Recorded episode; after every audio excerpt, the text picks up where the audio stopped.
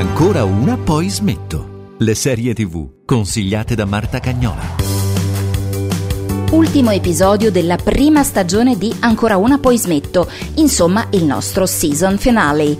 E vogliamo chiudere con un tocco di classe, anzi di nobiltà Andiamo a scoprire tutte le migliori serie tv che parlano di famiglie di sangue blu, storie vere o inventate, documentari, parodie, per chi è curioso dei gossip di re, regine, principi e principesse, per chi vuole conoscere la storia, per chi ancora non ha sperimentato il genere e vuole andare a colpo sicuro. Ci facciamo accompagnare da una giornalista e appassionata di cose e case reali, Giorgia Olivieri.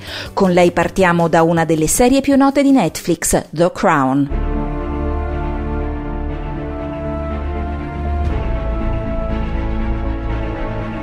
La serie che noi vecchie zie, diciamo, cresciute con leggendo i rotocalchi, sfogliando con le avventure di Lady Diana, oppure ancora prima le avventure della, della principessa Margaret, insomma, che magari ci raccontavano le nostre madri e le nostre nonne, eh, attendevamo tutti. È uscita in un momento eh, in cui, diciamo, era cresciuto parecchio anche l'hype della monarchia, c'era curiosità, la figura della regina innanzitutto ha avuto una sua rinascita nel, negli ultimi anni, è una figura che abbiamo sempre visto con questi capelli diciamo un po' eh, scultorei, no? cioè con la stessa pettinatura, con questi vestiti eccetera. In realtà questa serie ci restituisce eh, una...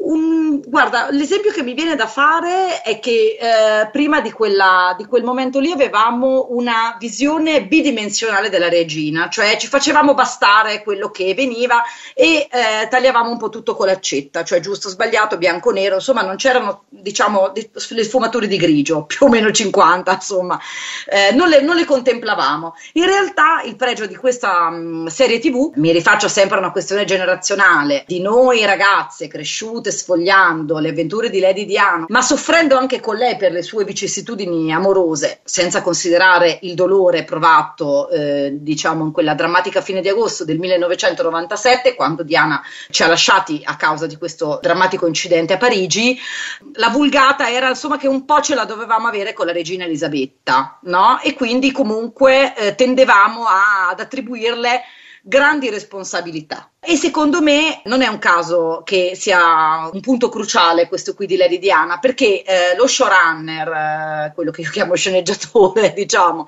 è proprio lo stesso Peter Morgan che nel 2006 scrive il film The Queen, in cui ci descrive, ci racconta il dietro le quinte di quei drammatici, mi pare, sei giorni, settimana più o meno, tra la morte di Lady Diana e il suo funerale. Giorgia, ti devo chiedere quanto secondo te è un una serie storicamente attendibile. Peter Morgan ha una vera e propria redazione che lavora con uh, documenti storici, una vera e propria biblioteca e si avvale anche dell'aiuto del consulente esperto storico, biografo dei reali Robert Lacey. Quindi in realtà c'è una certa accuratezza. Questo non vuol dire che non si prenda delle libertà. Ci sono siti, li vediamo continuamente, italiani, stranieri, che rispetto a degli elementi cruciali della narrazione poi ti raccontano quello che è vero e quello che non è vero. C'è da dire anche che c'è una certa eleganza comunque nella scrittura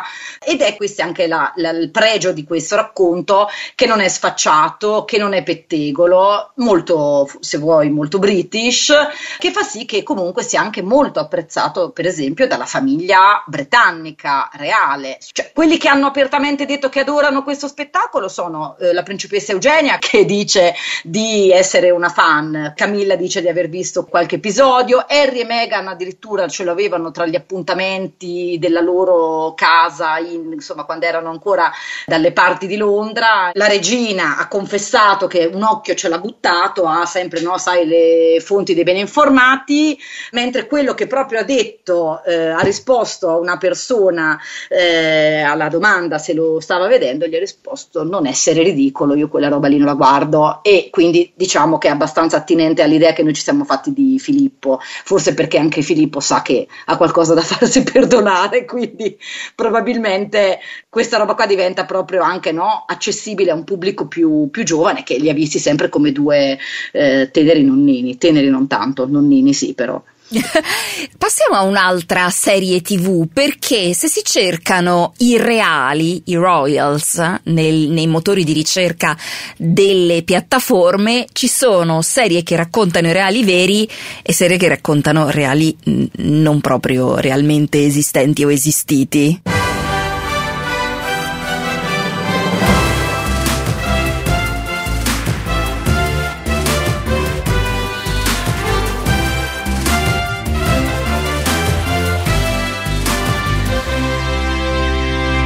Riguarda specificatamente una, io ti ringrazierò per tutta la vita perché tu in una tua puntata di RadioTube hai confessato di esserti mh, mm, innamorata di questa serie su Netflix che si chiama The Windsors. È irresistibile. E, irresistibile. Guarda, allora io posso dirti una cosa, che quando io lo consiglio alle persone che come noi parlerebbero di affari, di faccende reali per giornate intere, io quando non, la, non, seguono il mio consiglio di guardarla mi arrabbio, perché in realtà è spassosissima. Chiusa la prima stagione mi sono domandata come mai la regina non avesse fatto decapitare la produzione, diciamo che l'ha messa in piedi, perché io una cosa così irriverente, sboccacciata, eh, unpolitically correct, io non l'avevo mai vista, soprattutto perché tutti i personaggi sono quelli quelli, cioè non è che Camilla si chiama Carlotta, Camilla si chiama Camilla, Charles si chiama Charles, tutta la famiglia lì non fa una bella figura anticipando poi i tempi, ecco, insomma. Diciamolo, diciamolo, gli scandali che hanno coinvolto il principe Andrea e che sono una parte importante di un'altra serie televisiva di Netflix che è il documentario a puntate dedicato alla figura inquietante di Epstein, il miliardario eh, suicida eh, in carcere dopo una bruttissima storia di adescamento di minori, allora, il principe Andrea che entra in quella storia vera, già qui viene descritto con toni piuttosto, come li definiamo, cattivelli? Allora, è una sorta di perdigiorno, diciamo così, una persona che sia lui che Sara eh, fanno affari deludenti, diciamo, che quindi Sara è sempre lì che lemosina l'attenzione, ma più che i soldi, più che l'attenzione. C'è da dire che nell'ultima stagione vista, insomma, gli attappano spesso e volentieri la bocca dandogli del pedofilo e dici, ma eh, oddio, no? Beh, effettivamente fa un po' impressione perché in questo contesto super satirico però le espressioni sono molto pesanti. Veramente una libertà di linguaggio che probabilmente noi non tollereremmo. Eh, fa un po' impressione. Prima puoi guardarti The Crown e guardi la regina dalla sua prospettiva storica, poi ti guardi questa super sboccacciata, ma non vuol dire che non ti offra però una, una, un'altra faccia della medaglia della corona britannica, ecco, mettiamola così. A proposito di parodie, questa è The Windsors e poi c'è un'altra serie che invece si chiama The Royals, che non è una parodia, ma che cos'è? Allora, quelli bravi, insomma, su internet, eccetera, la chiamano giustamente un guilty pleasure. Io è vero, eh, è una cosa che ti lascia veramente eh, esterrefatto per la non tanto la qualità, proprio per quanto punta a essere un po' trash se vuoi, però poi ti cattura, no? Anche quello. È un polpettone che prende tutta una serie di eh, vicende reali vere e verosimili e poi le mm, mette tutte in un frullatore e le rielabora in salsa soap opera americana, un'americanata comunque ne fa. Avete anche una prova per la festa del giardino. E il servizio fotografico per beneficenza. Oh, e Sir Elton John ci terrebbe molto a salutarvi. A salutarmi? Dai loro un titolo e trattano questo posto come se fosse Starbucks. Allora, uh, la regina sfortunatamente è indisposta. Ora alle 12.30 Ok, avete... dammi l'agenda, Lucius. Siete pronta, vostra maestà? Certo che sono pronta. Sono la regina d'Inghilterra. Io sono sempre pronta non ha nessuna attinenza con la realtà, nel senso che è, è il racconto di questa immaginaria eh, famiglia reale inglese che però ha gli stessi antenati fa- degli Windsor, diciamo così, però loro si chiamano Anstridge per dire la regina, ecco, è molto lontana dalla regina Elisabetta perché è una straordinaria. Proprio quando eh, l'aggettivo incantevole penso che sia stato coniato per eh, Elizabeth Harley nel ruolo di regina di questa serie, ma è pacchiana perché noi siamo abituati comunque a vedere un po' no, anche i gioielli, roba di vetro brutta, no? Che però ti diverte per questa roba di plastica. Sì, capito? è il brutto Quindi... che fa il giro, ma tutta la, la serie è un po' il brutto che fa il giro. Alla fine t'appassioni. Alla fine ti appassioni, ma c'è un dramma sotteso a questa serie, cioè io me la sono bevuta tutta quattro stagioni, è solo che poi sul più bello eh, si interrompe, ma soprattutto si interrompe e non ritornerà mai più, perché lo showrunner, l'ideatore, il creatore di questa serie, che si chiama Mark Schwann, è stato accusato di molestie sessuali, per cui potevano sacrificare il, il suo creatore, eccetera, la casa di produzione ha un po' vagato per canali dicendo un po' che mi compra e non hanno trovato niente, con grande rammarico di Elizabeth Harley che si è un po' anche lamentata sui suoi social network, e, però mi pare che lei abbia messo una roba, una pietra proprio tombale sulla questione di riprenderla un giorno perché credo che abbiano addirittura bruciato i set, cioè quindi proprio distrutti e quindi non sapremo mai come va a finire. C'è da dire questo, che laddove però uno pensa che sia solamente pura evasione, in realtà dietro si vede che c'è una penna esperta. Allora, curiosando un po' tra le persone che stavano dietro questa, questa The Royals, eh, scorgo un nome che mi, che mi, diceva qualcosa, una certa Scarlett Lacey. Lacey, se ci ricordiamo bene, il nome del consulente eh, de, de, de storico reale di eh, The Crown e guardando su Google banalmente viene fuori che è la figlia di Robert Lacey, dello storico. Per chi la volesse rivedere, le quattro stagioni sono su Amazon Prime Video, su Sky Go e anche su Team Vision, quindi le quattro stagioni stagioni in Italia sono visibili eh, ampiamente. Eh, posso chiederti una cosa, Giorgia? Tu giustamente ci spieghi come alcune cose dei meccanismi reali siano eh, spiegate, siano illustrate in queste serie, però eh, secondo me possono anche conquistare chi non è mai stato appassionato di reali, perché secondo me c'è anche molto della storia che magari non abbiamo studiato a scuola o che ci siamo anche dimenticati.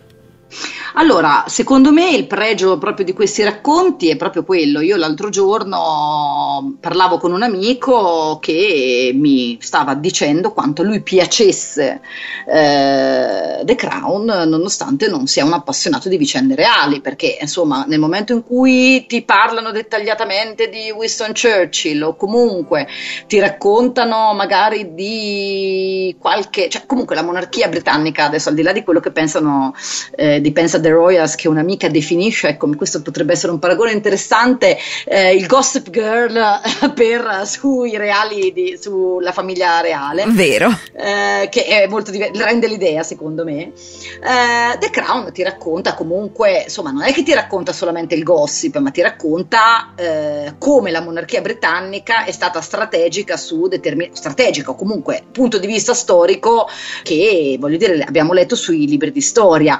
È è, è, è, diciamo, come abbiamo detto prima, è piuttosto accurata, poi uno se vuole andare a vedere realmente cosa è successo si prende in mano il libro di storia, dico che se professori, io adesso a scuola manco da un po', diciamo che insomma ho qualche anno, però non so se adesso i professori di storia magari si prendono come spunto magari questo tipo di narrazioni, potrebbe essere un modo pop anche di insegnare la storia, ci sta che al di là del gossip che poteva riguardare gli amori o amorazzi di di Carlo ci sta anche che uno apprenda delle vicende storiche reali e quindi che si vada a prendere la briga di approfondire. Ecco, cioè uno può basarsi su quello che ti racconta la serie o come potrebbe andare a prendere banalmente Wikipedia o comunque invece andarsi a studiare qualcosa un po' più approfondito e quindi conoscere un po' della storia che è anche la storia europea se vogliamo. Mi viene a questo punto da chiederti eh, di un'altra serie di Netflix che però non è una serie di finzione e che è The Royal House of Windsor. Quest'anno la Casa Reale dei Windsor festeggia 100 anni sul trono britannico. Ora sono la famiglia reale più famosa al mondo e hanno prosperato mentre altre dinastie sono crollate. Hanno visto parenti deposti, assassinati o esiliati. superato faide familiari incidenti e tradimenti, seguendo sempre una regola fondamentale. Sopravvivere, in ogni modo e a qualunque costo. I Windsor hanno imparato l'arte della sopravvivenza in tempo di guerra, un secolo fa, senza mai dimenticarla è densa, però io la consiglio perché in realtà parte dalla prima guerra mondiale e ti spiega per bene, eh, con dei documenti segreti fino a quel momento lì, come è nata la casa di Windsor, che non tutti sanno che insomma è una creazione piuttosto recente. No? Andrebbe veramente visto appaiato con The Crown, perché laddove c'è finzione, qua abbiamo tutto un apparato. Tra l'altro c'è il solito Robert Lacey che spiega anche tra i vari storici, vedi i volti veri, vedi le vicende vere, e quindi insomma è sicuramente il modo di, come si dice, la visione appaiata delle due, secondo me, è molto interessante proprio per questo motivo qua. Abbiamo parlato di serie che riguardano i reali, ma in realtà ci siamo riferiti solamente ai reali inglesi, perché poi sono quelli che eh, suscitano più curiosità, più interesse. I reali di oggi e anche i reali di ieri, penso ad esempio alla serie Victoria che troviamo adesso su Now TV, su Sky Go e su Infinity, ma fuori dal Regno Unito e fuori dall'Europa c'è qualcosa, Giorgia? Allora, io mi sono soffermata sulla miniserie dedicata a Caterina la Grande con appunto Ellen Mirren che insomma lei col ruolo di regina ci ha fatto l'abbonamento. Sapete cosa ho nelle mani? Il potere assoluto. Non intendo dividere il mio trono con nessuno. In Russia c'è gente priva di scrupoli. La Russia appartiene a noi! Io fortunatamente faccio parte. Sono sopravvissuta per mezzo secolo in un mondo che non mi vuole. Sarebbe un errore terribile mettersi contro di me mi ha entusiasmato fino a un certo punto, ma secondo me è un problema culturale, cioè noi siamo abituati solamente a ragionare in termini di monarchia britannica, per cui laddove si sconfina un attimo su altri usi e costumi magari rimane un attimo... Ehm, più eh, interdetto di, perché comunque è un problema anche di linguaggio, no, se vuoi. Eh, la serie Caterina la Grande diciamo è stata l'ho, l'ho, vista con interesse anche lì sono andata un po' a documentarmi. Detto questo è una serie sicuramente a chi piacciono quelli che insomma penso in termini si possano chiamare ampiamente period drama. L'esempio più amato eh, di questi period drama è Downton Abbey creato da un'altra grande penna diciamo che si diletta in vicende aristocratiche reali eccetera che è Julian Fellows che ha fatto uscire poco tempo fa Belgravia anche, dove raccontano queste vicende no? molto lente, molto eh, descrittive, con questi micro colpi di scena, ma con questi grandi dialoghi, con tutto questo protocollo, questa etichetta che io capisco che non possono piacere a tutti, ma io francamente questi diciamo appuntamenti attorno all'ora del tè li, personalmente li adoro. Un'altra cosa che mi piace molto è la, il doppio piano no? tra le vicende della servitù ai piani bassi che guardano guardano come se fosse la televisione le vicende dei loro datori di lavoro al piano di sopra. Non ne facciamo una questione giusto o sbagliato, è uno stratagemma narrativo, se vuoi, è un modo di raccontare molto connotato che però io trovo molto interessante, per esempio, e sicuramente non sarà neanche troppo distante dalla realtà. Io vorrei concludere dandoti io un consiglio. Allora, è una serie un po' difficile da recuperare perché è una vecchia serie delle, della BBC, si trovano però dei DVD in giro. Si intitolava Keeping Up Appearances, andata in onda dal 1990 al 1995, perché la protagonista, Hyacinth Bucket, anzi lei dice che il suo cognome si pronuncia Bouquet, è una signora della middle, anzi della lower class britannica che si atteggia a nobile ed è convinta che un giorno incontrerà la regina. Non te lo dico se incontra la regina alla fine oppure no, vale la Grazie. pena cercare di recuperare Keeping Up Appearances. Ah, me lo segno, guarda, me lo segno.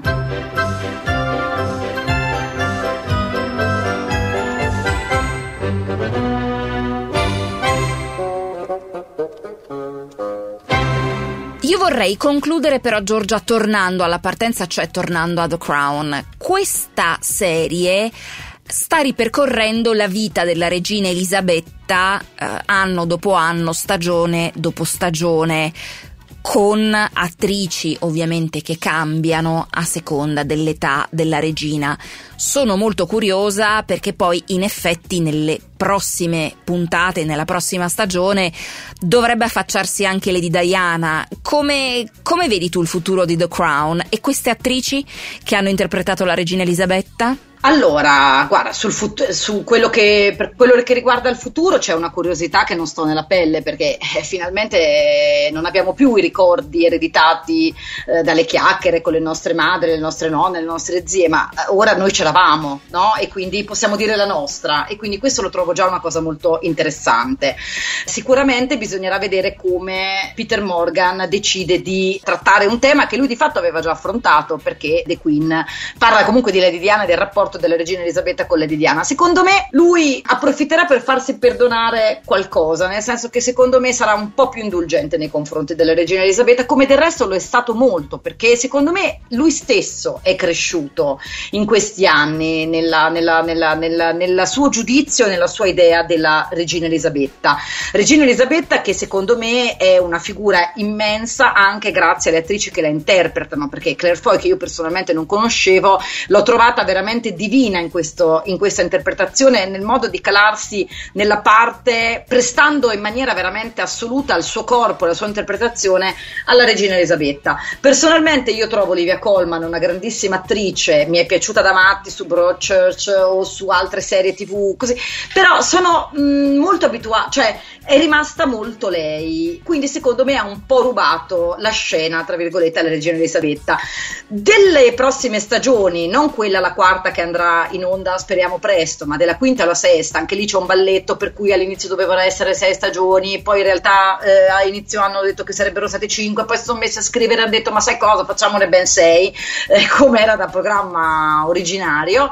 Eh, l'attrice scelta, io sono entusiasta perché è Imelda Staunton, è un'attrice anche di teatro molto accreditata, ma soprattutto è una delle protagoniste di Harry Potter, credo che quello sia un po' quello che la fa conoscere al grande pubblico e sono sicura che sarà una grande Elisabetta, quindi eh, questo secondo me suggellerà un po', farà sì che questa serie sarà davvero leggendaria.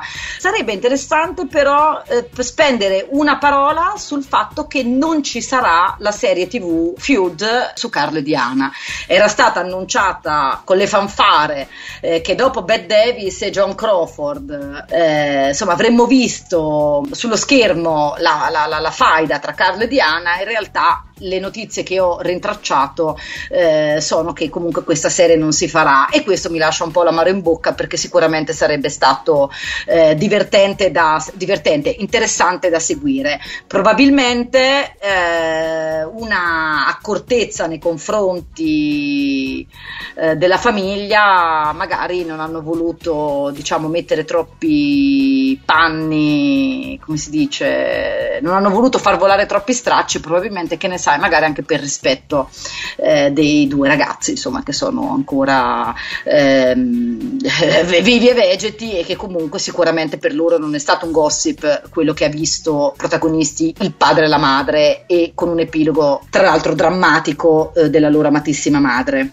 Quindi eh, gossip realtà storiche e poi tiriamo fuori i libri di storia e ripassiamo. La cosa buffa di quando noi ci immergiamo in questo tipo di racconti è che appunto Netflix eh, ci spara il pacchetto che noi possiamo anche eh, diciamo eh, divorarci in un weekend eh, di assoluto piacere no? con, il nostro schermo eh, in cui guardiamo la serie tv e che quindi però anche se sono cose, eh, diciamo, vere al 95%, ci proteggiamo dallo spoiler come nelle serie tv normali. E questa è una cosa molto buffa perché io stessa, finché non finisco di vedere una serie, non vado a vedere banalmente su Wikipedia come va a finire perché mi voglio, voglio assaporare il gusto di guardarmi quel tipo di racconto e solo dopo mi vado a vedere eh, gallerie fotografiche, racconti, eh, i confronti, eccetera, eccetera. E questa è una cosa veramente molto divertente perché, come se dicessi, non mi dite come va a finire tra Carlo e Diana, no? È abbastanza buffa come cosa, secondo me,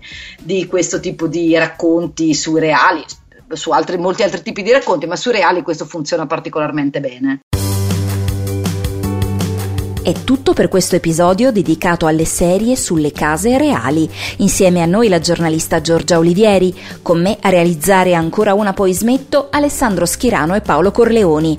Tutta la serie è sul sito radio24.it e sull'app di Radio 24 e disponibile sulle principali piattaforme di streaming.